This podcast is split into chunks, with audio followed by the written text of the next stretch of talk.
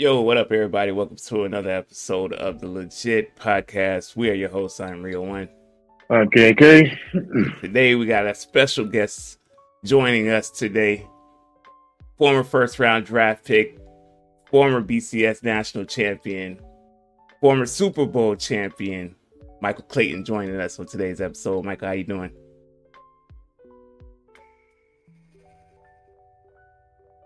Rio Bikel, what's up, man? How y'all doing? Doing good, good. doing good. Now I gotta. Can be, y'all hear I, me? I can hear you just fine. Yeah,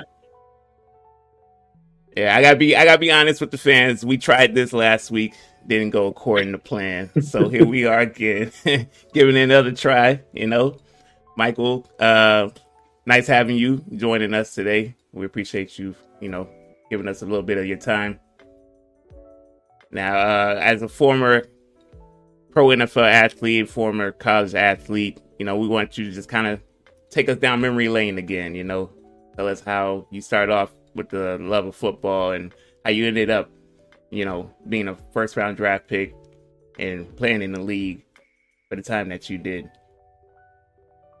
Most definitely. Um, first and foremost, man, it's an honor to be on with you guys. I'm always uh, excited to see young brothers, you know, move towards their passion, and uh, always glad to support. Uh, so I appreciate y'all having me on. Uh, as a football player, man, it all started when I was a, a young pup, man, um, seven years old. My whole family was from Mississippi. I had over seventeen cousins. We played football in the pastures of Mississippi from sunup to sundown in Big Mama and Big Papa's house, and their front yard and backyards and side yards and all of those things. And uh, my younger cousins, we always played with my older cousins. It was just one age, one age group, you know, uh, everybody against everybody. And uh, my older cousins never took it easy on us. You know, they they kind of put that peyote on us, like, like, like we like to say, and uh, made us tough. And mm-hmm. so when I got back to Baton Rouge, Louisiana, you know, uh, weekends and holidays I would spend in Mississippi with my cousins, but on a You know, during during the weekend, once football season started, my, I remember my first organized, uh, you know, football organization playing with the South Baton Rouge Rams. Uh, I was a skinny, shy, scary little kid, you know, uh, wasn't really, uh, uh, you know, from, from the streets. A lot, a lot of people in South Baton Rouge is one of the toughest towns, uh, parts of town in Baton Rouge. And, you know, it was an eye-opening for me because I was a country boy at heart. And, uh, Uh, at seven years old, I had to go out and, um, you know, find myself, find my toughness.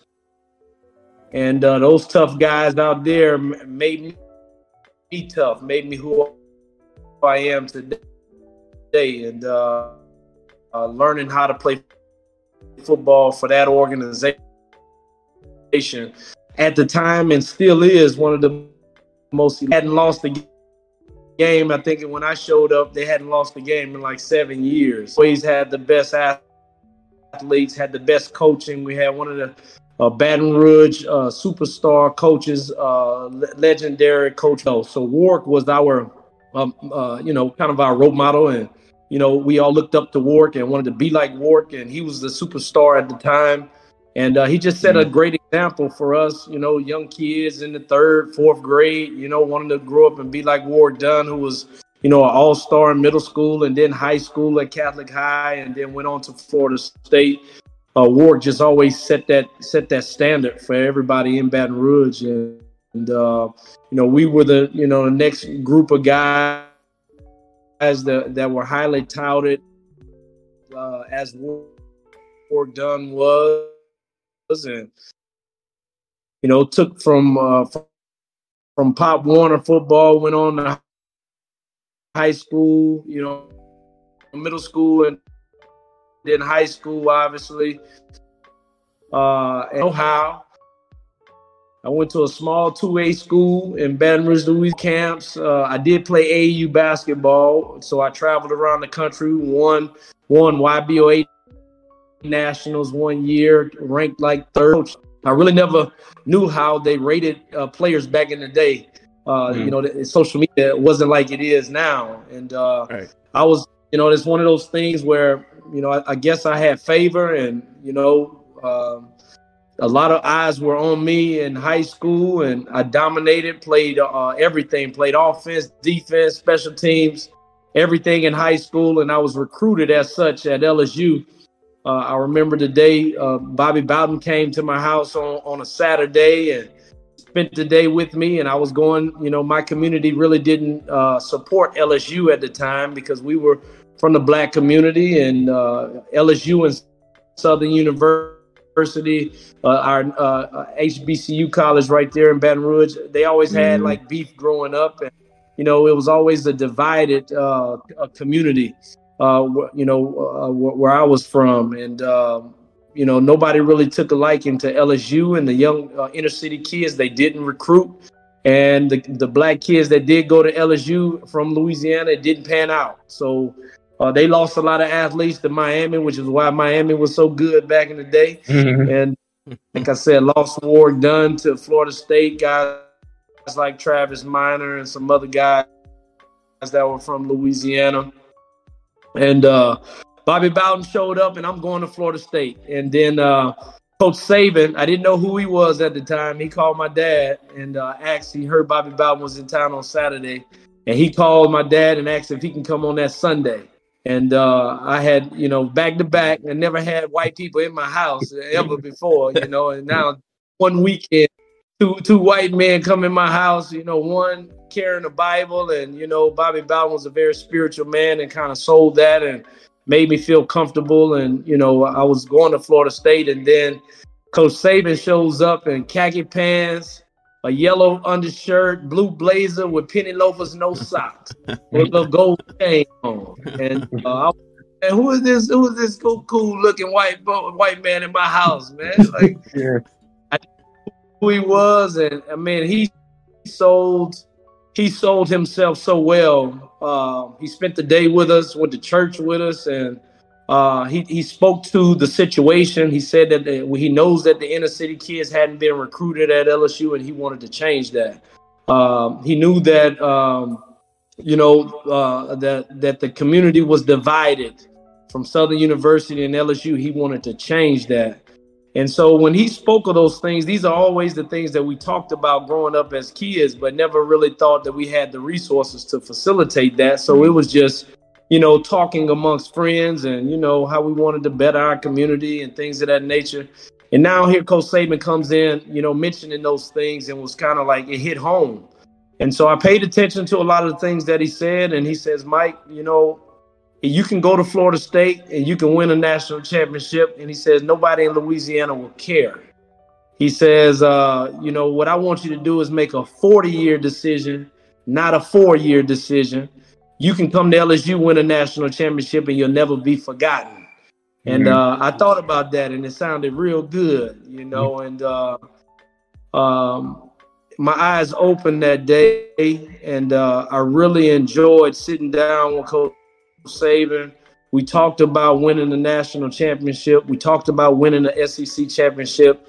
And I just bought in. And he said that, Mike, you're my number one guy. You know, if we get you, we know all of the other ten recruits in Louisiana will come, because you're you're the top, one of the top dogs. It was me and Marcus Spears at the time. And uh, he said a lot of kids are going to follow you. And uh, I got on the phone after that, man, and I called all of the all of the top dogs in Louisiana and said, hey, man, change your plans. Uh, I'm, I'm thinking about going to L S U. Uh, what, what, what we gonna do, baby? And uh, lo and behold, every guy, every top recruit in the state uh, decided to go to L S U that year. Not necessarily because I went, but it was just a decision that I think it was in the water. You know, it was a turning of the tide. Uh, L S U was losing a lot of Louisiana athletes, and for me to be highly touted, top five in the nation in my position, Uh, top twenty in the nation, uh, and, and all around. And uh, when I decided to go to L S U, it created a buzz, and, you know, uh, everybody else. We had over ten five-star recruits, you know, maybe not four, four, four-star, five-star recruits uh, decided to go to L S U with me. And uh, we won the S E C championship our first year. Mm-hmm. We lose the ten- we lose to Tennessee uh, in week three. Uh, and then we come back, and Tennessee is supposed to go to the national championship if they beat us in the, in the S E C championship. and we spoiled them. They were supposed to go to the Rose Bowl that year, two thousand one. And uh, we came back and beat them in the S E C championship. And we we're looking at each other like, man, if, if this team was supposed to go to the national championship, you know, who who are we? And, uh, yeah. you know, the the following year that that that, you know, to win an S E C as a freshman, I was the only freshman that started. Uh, I, I gained a starting position week four, and the rest was history. You know, uh, broke records my freshman year. Uh, caught a lot of balls my freshman year. Uh, me and uh, uh, Josh Reed was the Biletnikoff winner of that year, and uh, we ju- we were just a di- became a dynamic duo. And I had to work hard to kind of climb that ladder because I had older older guys, um, you know, in, in my position. Seniors and juniors were there that were that were you know all conference the previous year. So I checked. Y'all ready? Yeah, we good. All right. Record on. Yeah, all right. Yeah, yeah, we're good. We're so good. Uh, yeah. I'll speed this up. All right. Oh, you good. So, uh, you know, we we went on. We went on to win the S E C championship that year, and uh, we really evaluated ourselves that we could be the top team in the country. We lose our starting quarterback, my, but my junior year we came back and um, we, we lost one game to Florida at home. Uh, ran the table on everybody else and ended up playing in the national championship against Oklahoma, who had the uh, best linebacker in the country.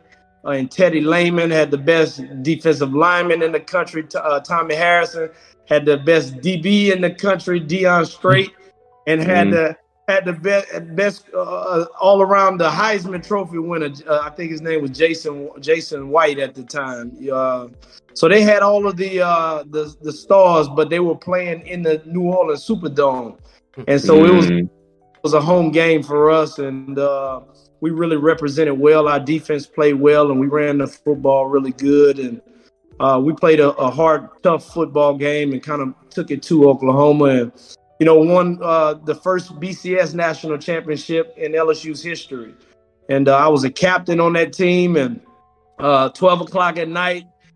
Coach Saban calls me in his room afterwards, and he always told me that he would be honest and give me the best advice. And I never thought about going to the N F L. I had one more year. It was my junior year.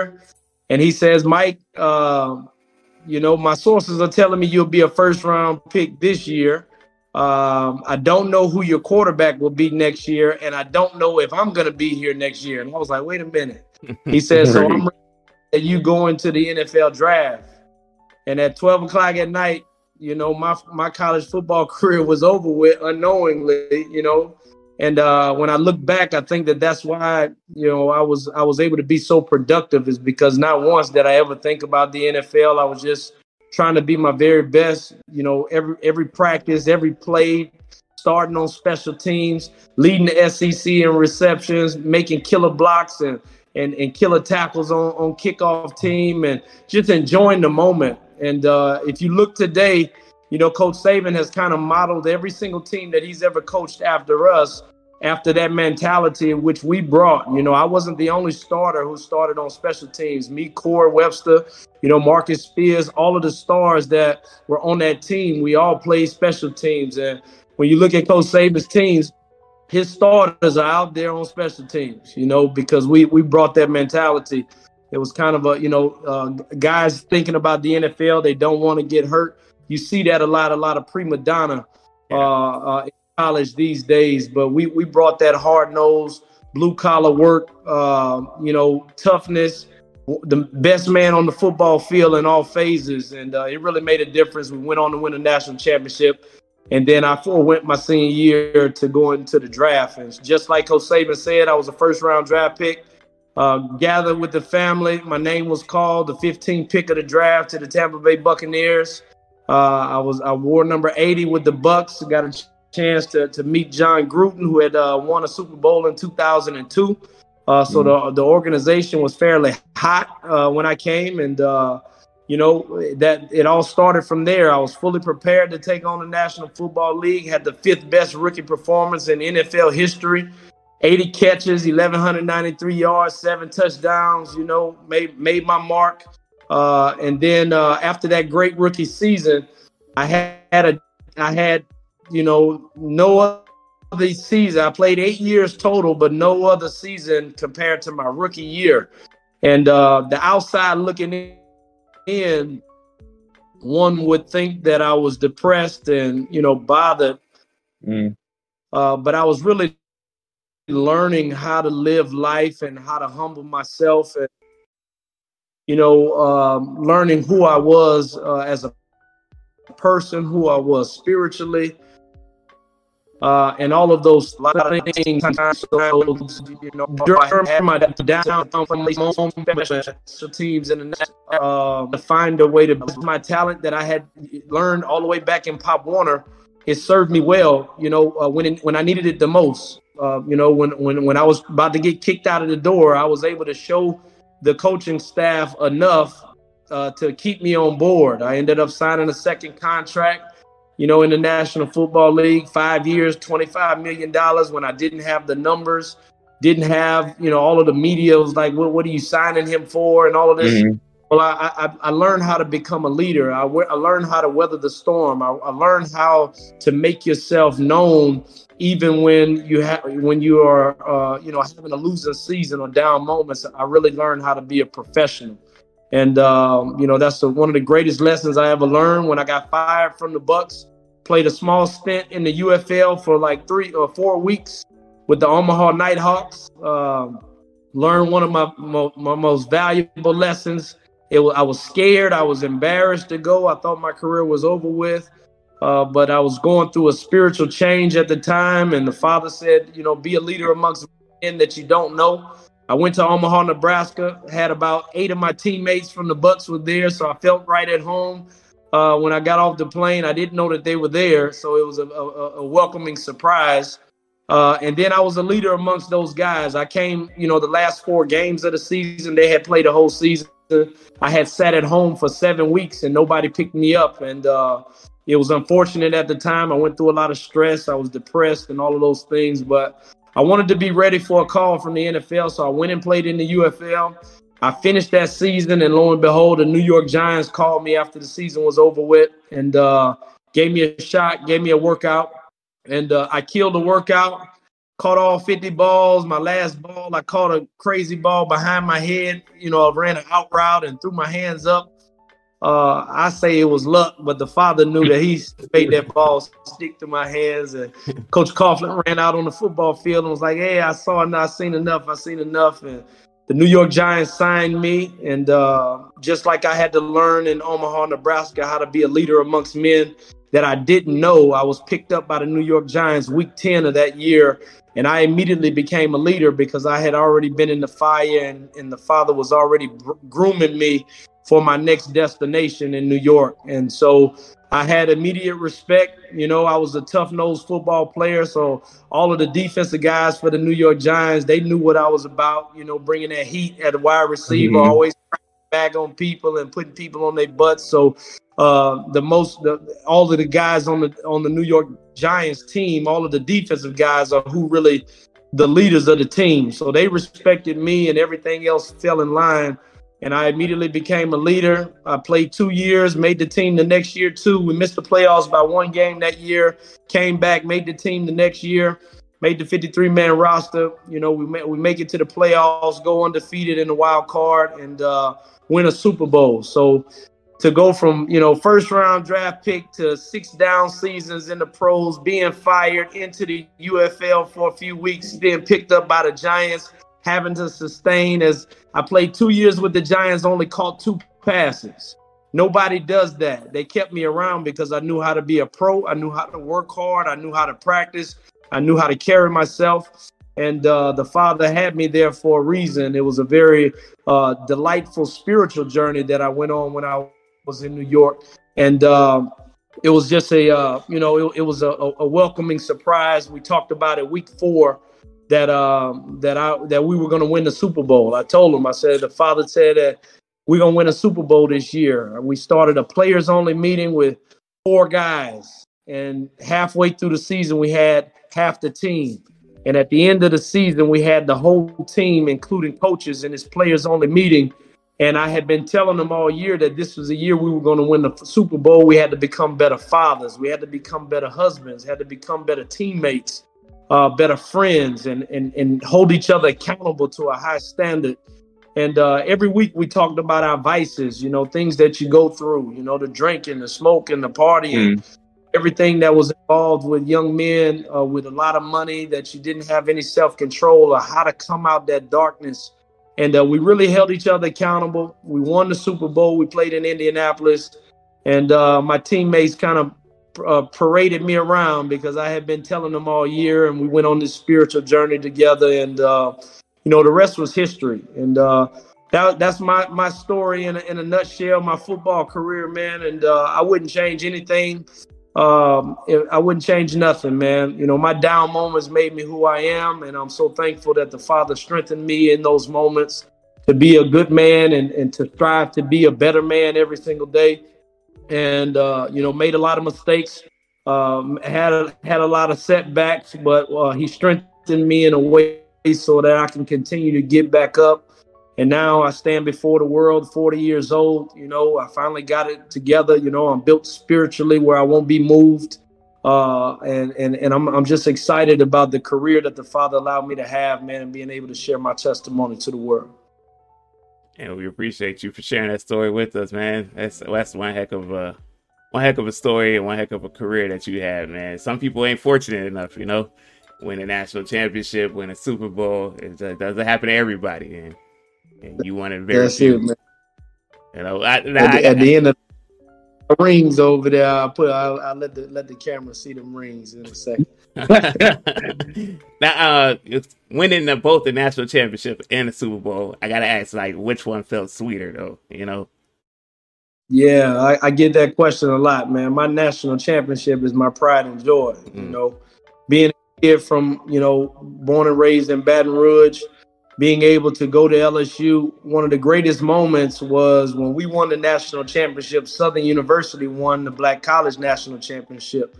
So we had what they call a parade of champions in downtown Baton Rouge, where you had black and white people gathered by the millions in downtown Baton Rouge. I'm getting the chills right now because that's that's what it was all about. It was going. It was about going to L S U to bring our community together.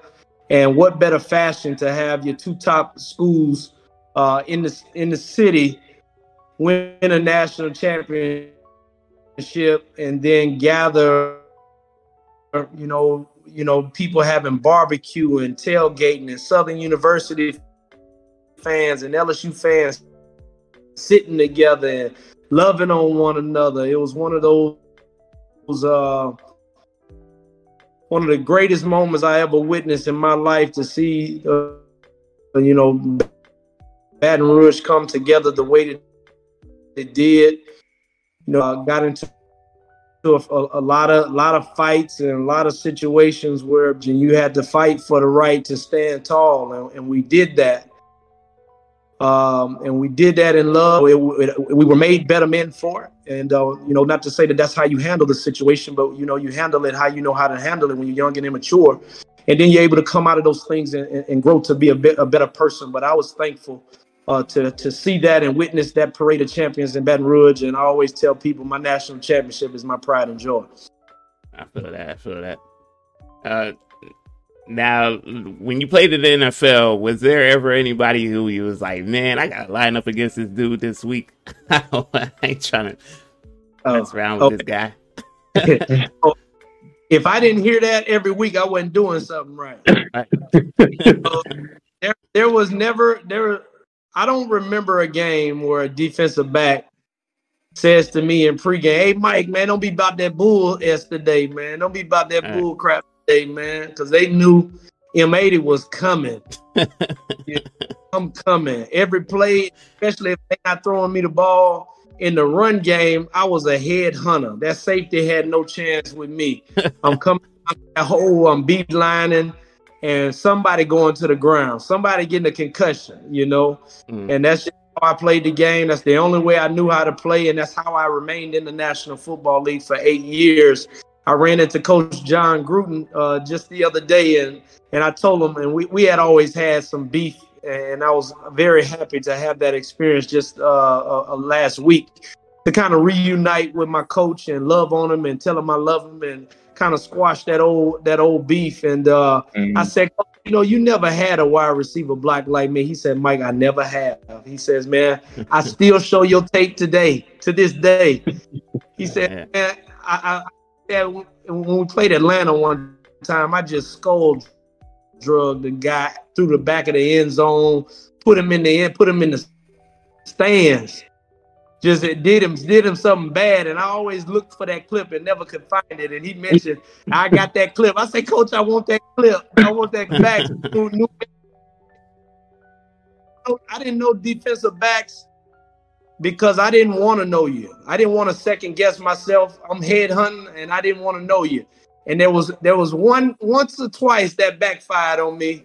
And uh, I was going against Lawyer Milloy. Lawyer Milloy played with the Atlanta Falcons. And boy, that boy was bringing that thunder. And I had no idea.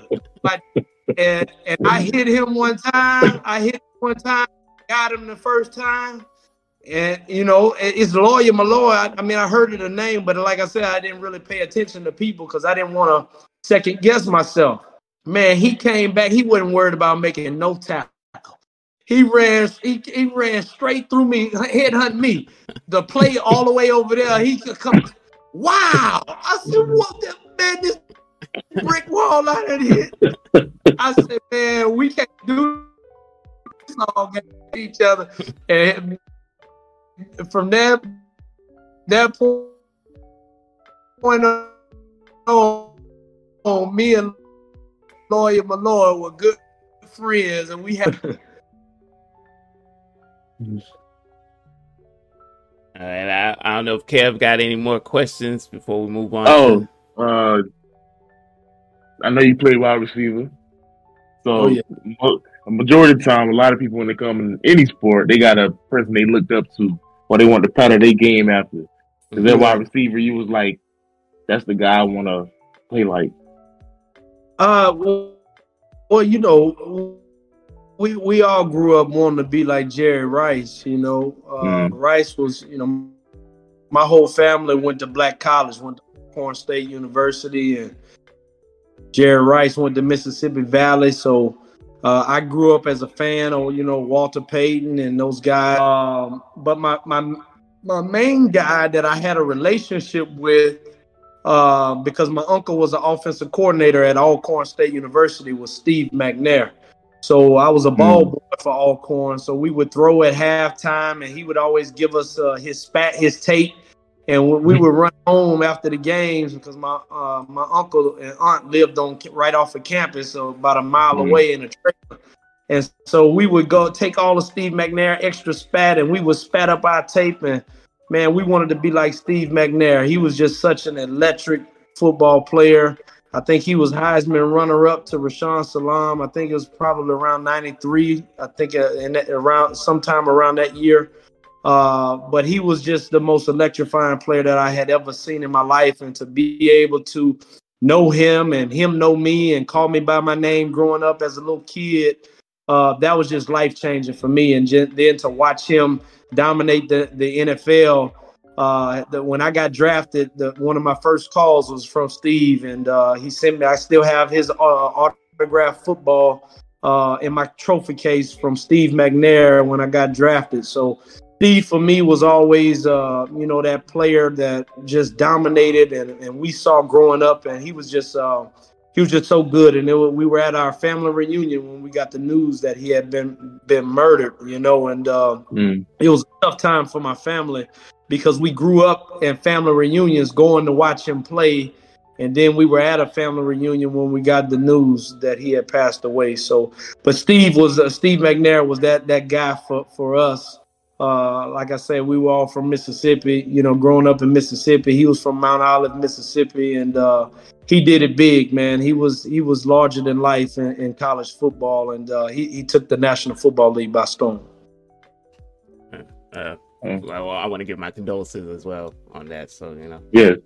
Yeah. Um, now, after football, um, you took all that knowledge that you gained, learning, playing football at the college level and pro level, and you pass that, you're passing that on to the youth right now? You're, you're coaching in uh, Little League or Well, I, I coached last year. Uh, I coached high school football, so I became mm. a head coach. It was a it was a one and done situation for me. Mm. me I, I kind of stepped because uh, I didn't have a lot of support, and uh, you know, the father was taking me elsewhere. You know, I'm in full time uh, ministry in the highways and byways, not in not a not a pastor of a church or anything, but. Uh, You know, I, I get around and minister to people, and, you know, football just took, I, I never got home, you know, before eleven o'clock. You know what I mean? It was always after eleven, midnight, a lot of four a.m. Uh, mm. mornings, just to change the dynamic uh, of that high, high school and their environment there. Uh, and, and, and having to be in, you know, not, I had coaches on, on staff, but they were all volunteer coaches in high school, you know, so it was kind of, as the head coach, you got to kind of wash clothes, J V and varsity, yeah. and, and do a lot of things. So make sure that the team is comfortable for practice the next day. And it was just a revolving cycle that never ended all season and all year round, really, because football never really ends. So, um, you know, that that was the deal, man. And uh, we just uh, uh, uh, I, I now just kind of train guys. And I've always been a speaker, a public speaker. So I speak to high schools and give my testimony at football camps. And uh, I work other other player, national football players, uh, football camps and things of that nature. But uh, young, inspiring the youth is one of my passions, always have been. I've been public speaking to youth since I was eighteen years old. And, uh, you know, when the Father gives you a testimony, you know, you, he gives you that for a reason, for you to tell your story. And that's really what helps empower uh, young young people who want to follow in your footsteps. Yes, sir. Yep. And you said you had a awake, awakening in faith. Um, is there was there a moment in time where it kind of just happened for you, or you just woke up one day and you was like, you know what, uh, you know, this is this is where I want to be. This is this is what I want to do. Yeah, I, I mean, it was it's different levels to faith, you know, uh, and, and spirituality. Uh, the common the common person will say that they believe in God, and you grow up in church and you grow up praying. And sometimes you're only praying when you need something, right, or when something mm-hmm. about to happen. And then, you know, I, I was always a faith, uh, you know, called myself a believer growing up, uh, re- really big on faith, always in prayer. Knew that the Father was with me, had divine circumstances and situations growing up in my life that he proved that he was real. So I believed it, and, uh, you know, every minute of it, and, and had big faith. Uh, and then when I retired, uh, I went on this uh, this this search to to get grow deeper. You know, I would read where the Bible tells us to be perfect, uh, be perfect, be ye perfect, for your Father in heaven is perfect. And here I am, the, one of the most imperfect people in the world, wilding, smoking, drinking, partying, and calling myself a believer. And it just didn't mix, you know, and I always wanted to quit, but I didn't have the power to. So I, I knew my heart. I knew where I was, um, you know, uh, I knew where I was uh, spiritually. I knew where I wanted to go. And I knew that I wanted to uh, reach that perfection that the Bible talked about. So I went on this ten-year journey, uh, you know, of, of searching the scriptures. And then the the last three years of that ten years, uh, I really got uh, engulfed with, you know, listening to a lot of sermons and reading my Bible every day. And, you know, and then I began to, you know, when I began to read the Bible for myself, I began to see things that conflicted what pastors were preaching, and uh and it was very hard for me to, you know, having to make a decision. I've always said that I'm big on faith, and the Father knows that I was always big on faith, but now when you have to read these things for yourself, but you've been taught something totally different, what are you gonna do? Right. And so uh I, I decided to just, you know, kind of walk away from a religion and allow Uh, the Father to just lead me in in spirit and in truth. And when I went on that journey, man, it, it's been the best thing that ever happened to me. In my last year, the Father really revealed himself to me. He revealed who the Holy Spirit is. Uh, he revealed uh, the names uh, of our great fathers in heaven. You know, those names that are written in our Bibles are not the names of our fathers. They're, these are this is a Hebrew book. There is no letter J in the Hebrew language. And when I when I learned all of that, I'm like, wait, but but what's the name of Jesus if there's no letter J in the Hebrew language? Well, it goes to find out that, you know, they created that name and and and, and subscribed Father Yeshua's name as Jesus Uh, in our Bibles to keep people at bay, to not allow people to access the power that's written that you have in the Bible. So once I tapped into the sacred names of the Father and then the fathers, and then learn how to pray, uh, and then learn how to walk in righteousness, then I got on that journey of becoming perfected. And I really understood what it meant to have the power to come out of drink and come out of smoke and watching uh, and, uh, pornography and all of those things that that I've been battling with since I was a child at fourteen and wanted to come out of and didn't have the strength. The Bible says the truth will set you free. And once the truth hit, that's when I was freed and the enemy could no longer uh, uh, use me as his playground. And uh, n- now I'm a man built on truth. And that's what I minister about, my testimony of coming out of sin and living a life of righteousness and being an honest man and, and, and living your life according to the scriptures as a Hebrew man. I was taught I was a Gentile growing up, but if you're melanated living in America, you are a, uh, are a Hebrew. And when I learned my identity, identity, I learned that the Old Testament scriptures are written to, to me. Are written to us, and you know we were taught in in the in, in the church that the Old Testament is done away with. You know all of this foolishness, and but Father Yeshua says in the New Testament, not one dot or tittle will be removed from the law until heaven and earth pass away.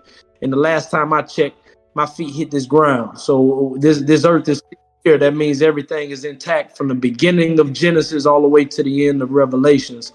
And once you learn that truth, and uh, you you begin to live Uh, the life of truth, uh, as the Bible is written, your life changes, your prayers work, and the Father moves in a way where you will never go back to that old self.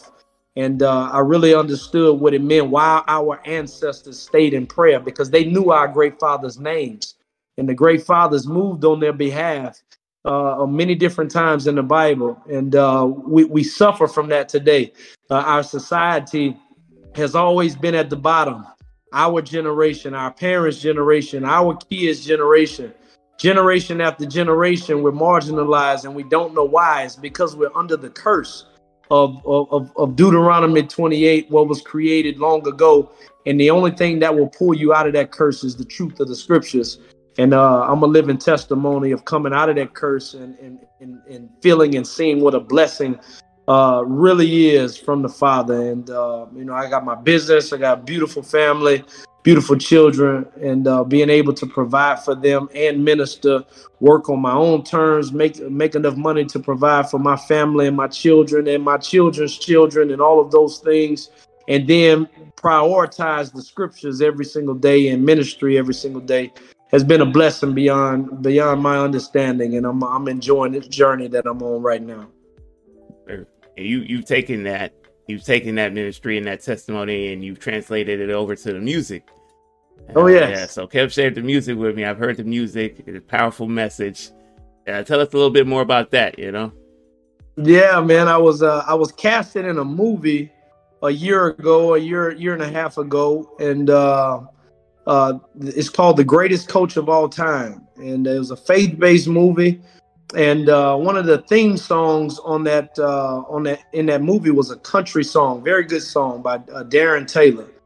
Uh, but being a black man, you know, you know, there's something about music that moves my soul, and, and it ain't and it ain't country, unfortunately. You know what I mean? So the Father said, "Make some music for your people." Right. So I made it, and I, and I knew nothing about making music, but I did know that voice telling me to make some music, and so. Mm. Uh, I, I, the Father put the resources right in my path. I met a producer. Uh, had, he had a, a, a, a studio in his garage. Uh, he became my good friend and still is to this day. One of my good friends that I minister to. And, you know, I, I was, uh, you know, just in the lab trying to come up with some concepts. and uh, I wanted to make a song. I had denounced the name, saying the name Jesus for about two years. I, and I said, I ain't saying that name out of fear, because I didn't, I didn't know his name was Yahshua at the time, but I didn't want to dishonor my father. So I started calling him, you know, creator of, uh, of the universe and father in heaven. Start calling mm. him by his title, but I refused to call him by a name that wasn't his. And uh, after two years, I didn't get no confirmation on what his name was. And I'm sitting there in the studio wanting to make a song about his name.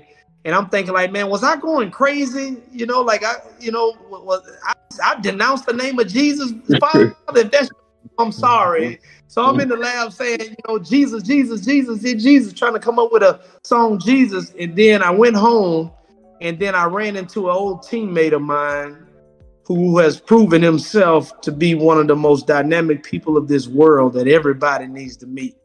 Um, his name is Christian Hopkins. And uh, man, everything that I had been searching for, uh, and, and I ministered to this brother uh, when we played for the Giants. But lo and behold, when I saw him ministering on Facebook Live, his knowledge surpassed my knowledge by a hundredfold. And I was like, what got into him? Mm. That's what I've been looking for. And in about ten minutes, when I saw that live, he taught me the Father's names. I reached out to him. We reconnected, and we've been like this ever since for the past uh, year and a year and a half, every day ministering, uh, hearing from him, and uh, j- just communing with him, and, and things of that nature. So once I learned the Father's names that night, I went back into the lab, and the Father made that happen. I went back in there and I made that song that you may have heard, Names Made Known, and uh, on, on the album. And, uh, you know, the, the whole album was just inspired by the truth of the gospel. Uh, everything, every word that's spoken is in, in scripture. Uh, those who know the Bible, you'll hear these scriptures in in, in musical melody and, and, and in lyric lyricism and all of those things, and creative writing. The way the Father gave me the, the lyrics to write, I, I just would write a sentence, write a word, write a line, and at the end I would have a bunch of jumbo, and then he would have me, then I put it all together. And what the music that you heard is is the is the end result. So I know that um, you know, not knowing how to do that, Uh, and the Father putting that together, and for it to be likable to people who, you know, have probably don't listen to that type of music. I know that there's a purpose for it. The name of the album is The Real four forty-four, shots fired at, uh, at Jay-Z. Yes, it, it is a shots fired. All right. The, the Real four forty-four. And uh, it's going to be dropping uh, any day now, man. We just got everything mastered. And uh, I'm, I'm excited to be, uh, you know, a, a part of that project. Hey, you say, you say, shots fired at Jay-Z. I like is is there's something like uh, about Jay-Z that, you know, just kind of rubs you the wrong way, or like? Uh, I mean, you know, he he's just a um, uh, a very demonic person. You know what I mean? And when you know the truth of the gospel, and uh, um, when you know um, how the world operates. Uh, and the Illuminati and things of that nature, and things that are the, the hidden powers and hidden mysteries uh, uh, of this dark and evil world. You know that there are some powers that that that be, and he had a play on the four four four. He calls himself Hova because it's a play on words uh, as the Elohim. The Elohim's name is Yahovah. And uh, he calls himself Hova because he know he understands the mysteries of the Bible, and he kind of mimics and mocks Uh, and mocks the truth of the scriptures. So uh, as great as he is for the world, you know what I mean, uh, there's one greater than he. And, uh, you know, so so this is to show people that uh, the Father gives every man his gifts, and how a man chooses to use that gift is on him. Right. And uh, obviously he's went down another path, and, uh, you know, we, he's captivated the world. And uh, we're trying to take some of that back, you know, wake up our people by, uh, you know, sending them shots to them. All right. Hey, you know, for those who are listening, you know, you guys should listen to the album.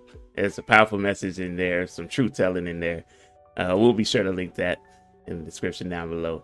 Um, now, um, back football wise, is there any like is there a, like one piece of advice you can share with an up-and-coming uh, football player or kid out there who has dreams of making the N F L, if there was one piece of advice you can give them, what would that be? Uh, man, um, you know, you got to work every day. You got to do something every single day. Don't let a day pass where you're not working on your craft. Uh, I would tell every young person what the Father has for you, no man can take away. Uh, have confidence in your abilities. If you're outworking your opponent, then you should e- expect great things. I, I call it the the the the ew. Never let your expectation be higher than your work ethic. If you are if you if you are working at your craft, then you should expect to do great things. And so, put in the work.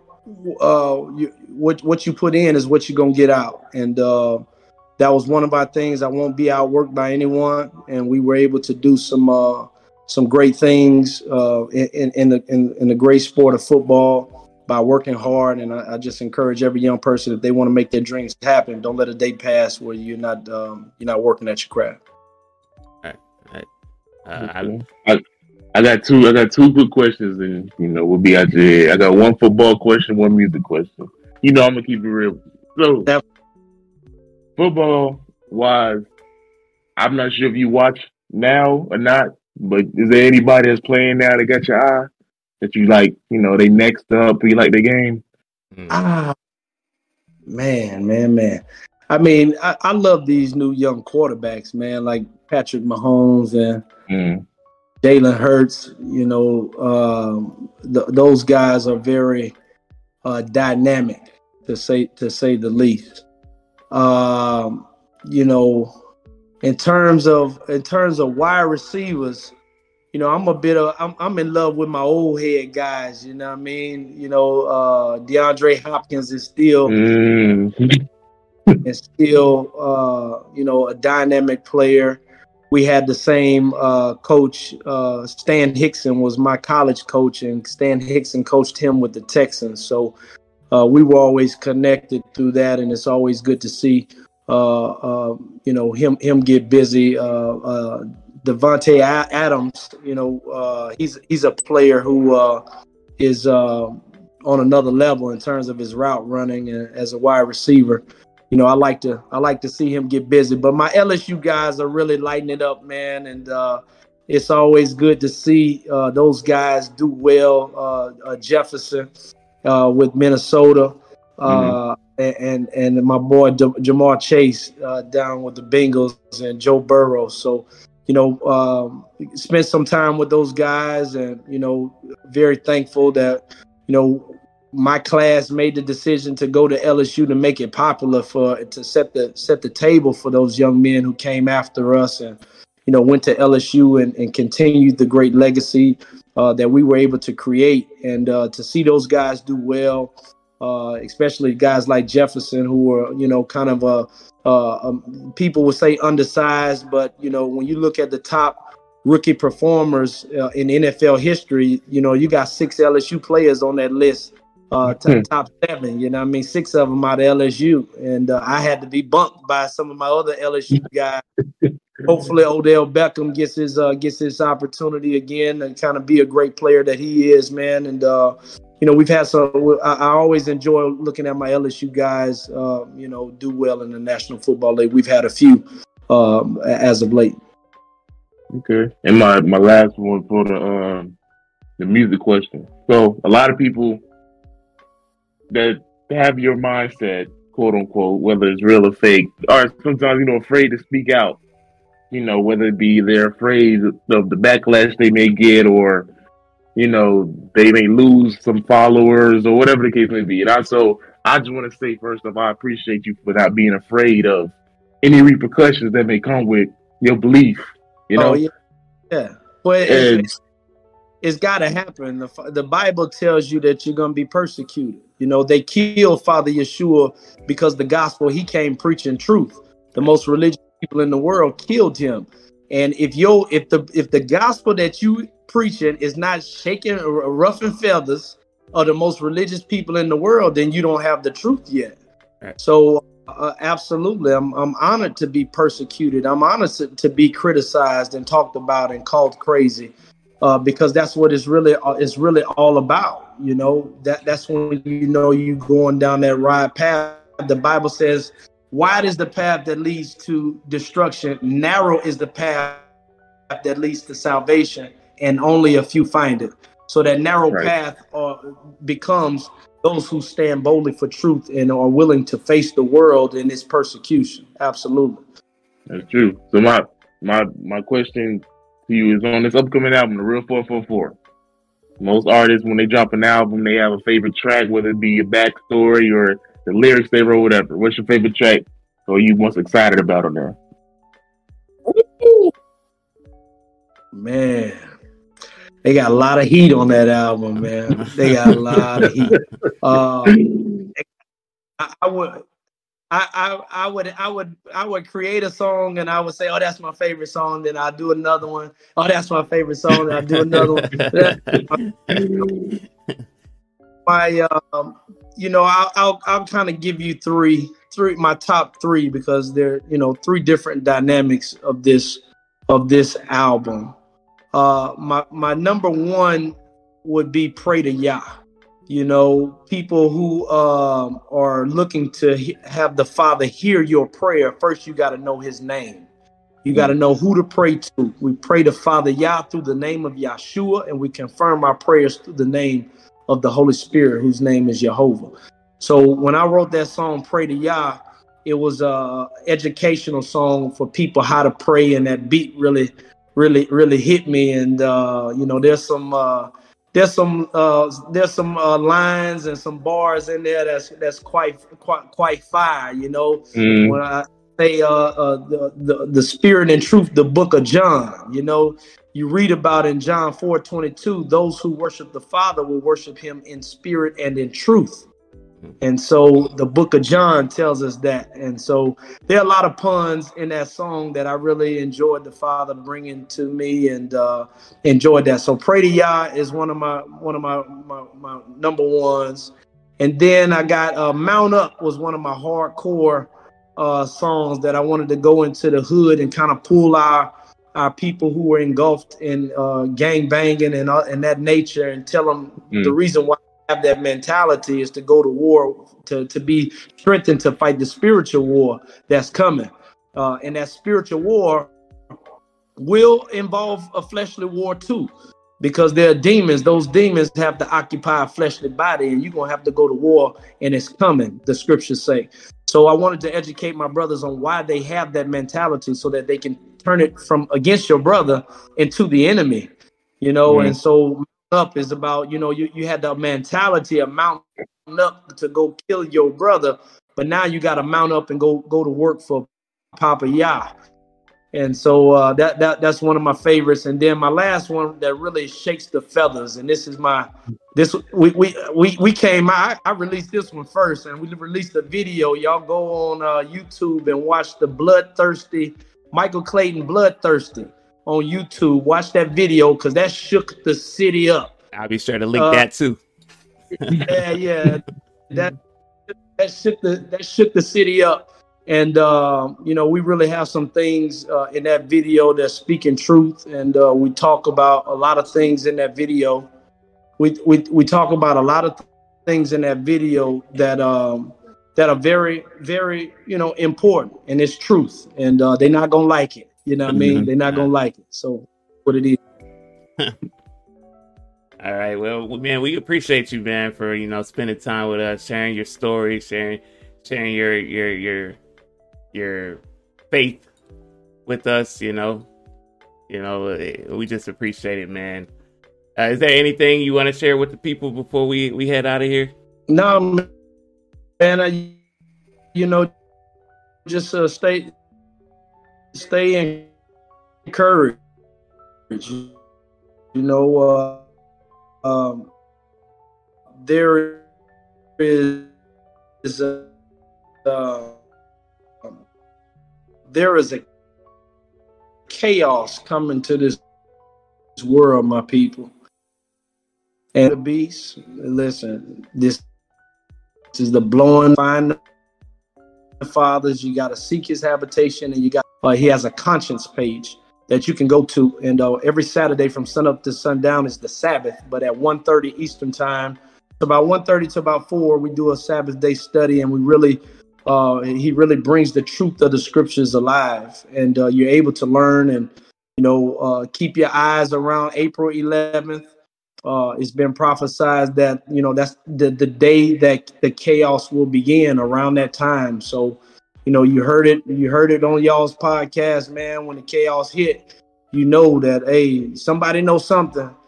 and, right. and and those who know something, you better draw close to them and try to get to know them and learn them scriptures, because that's the only thing that's going to be protected. Well, Michael, man, we, we appreciate you for joining us.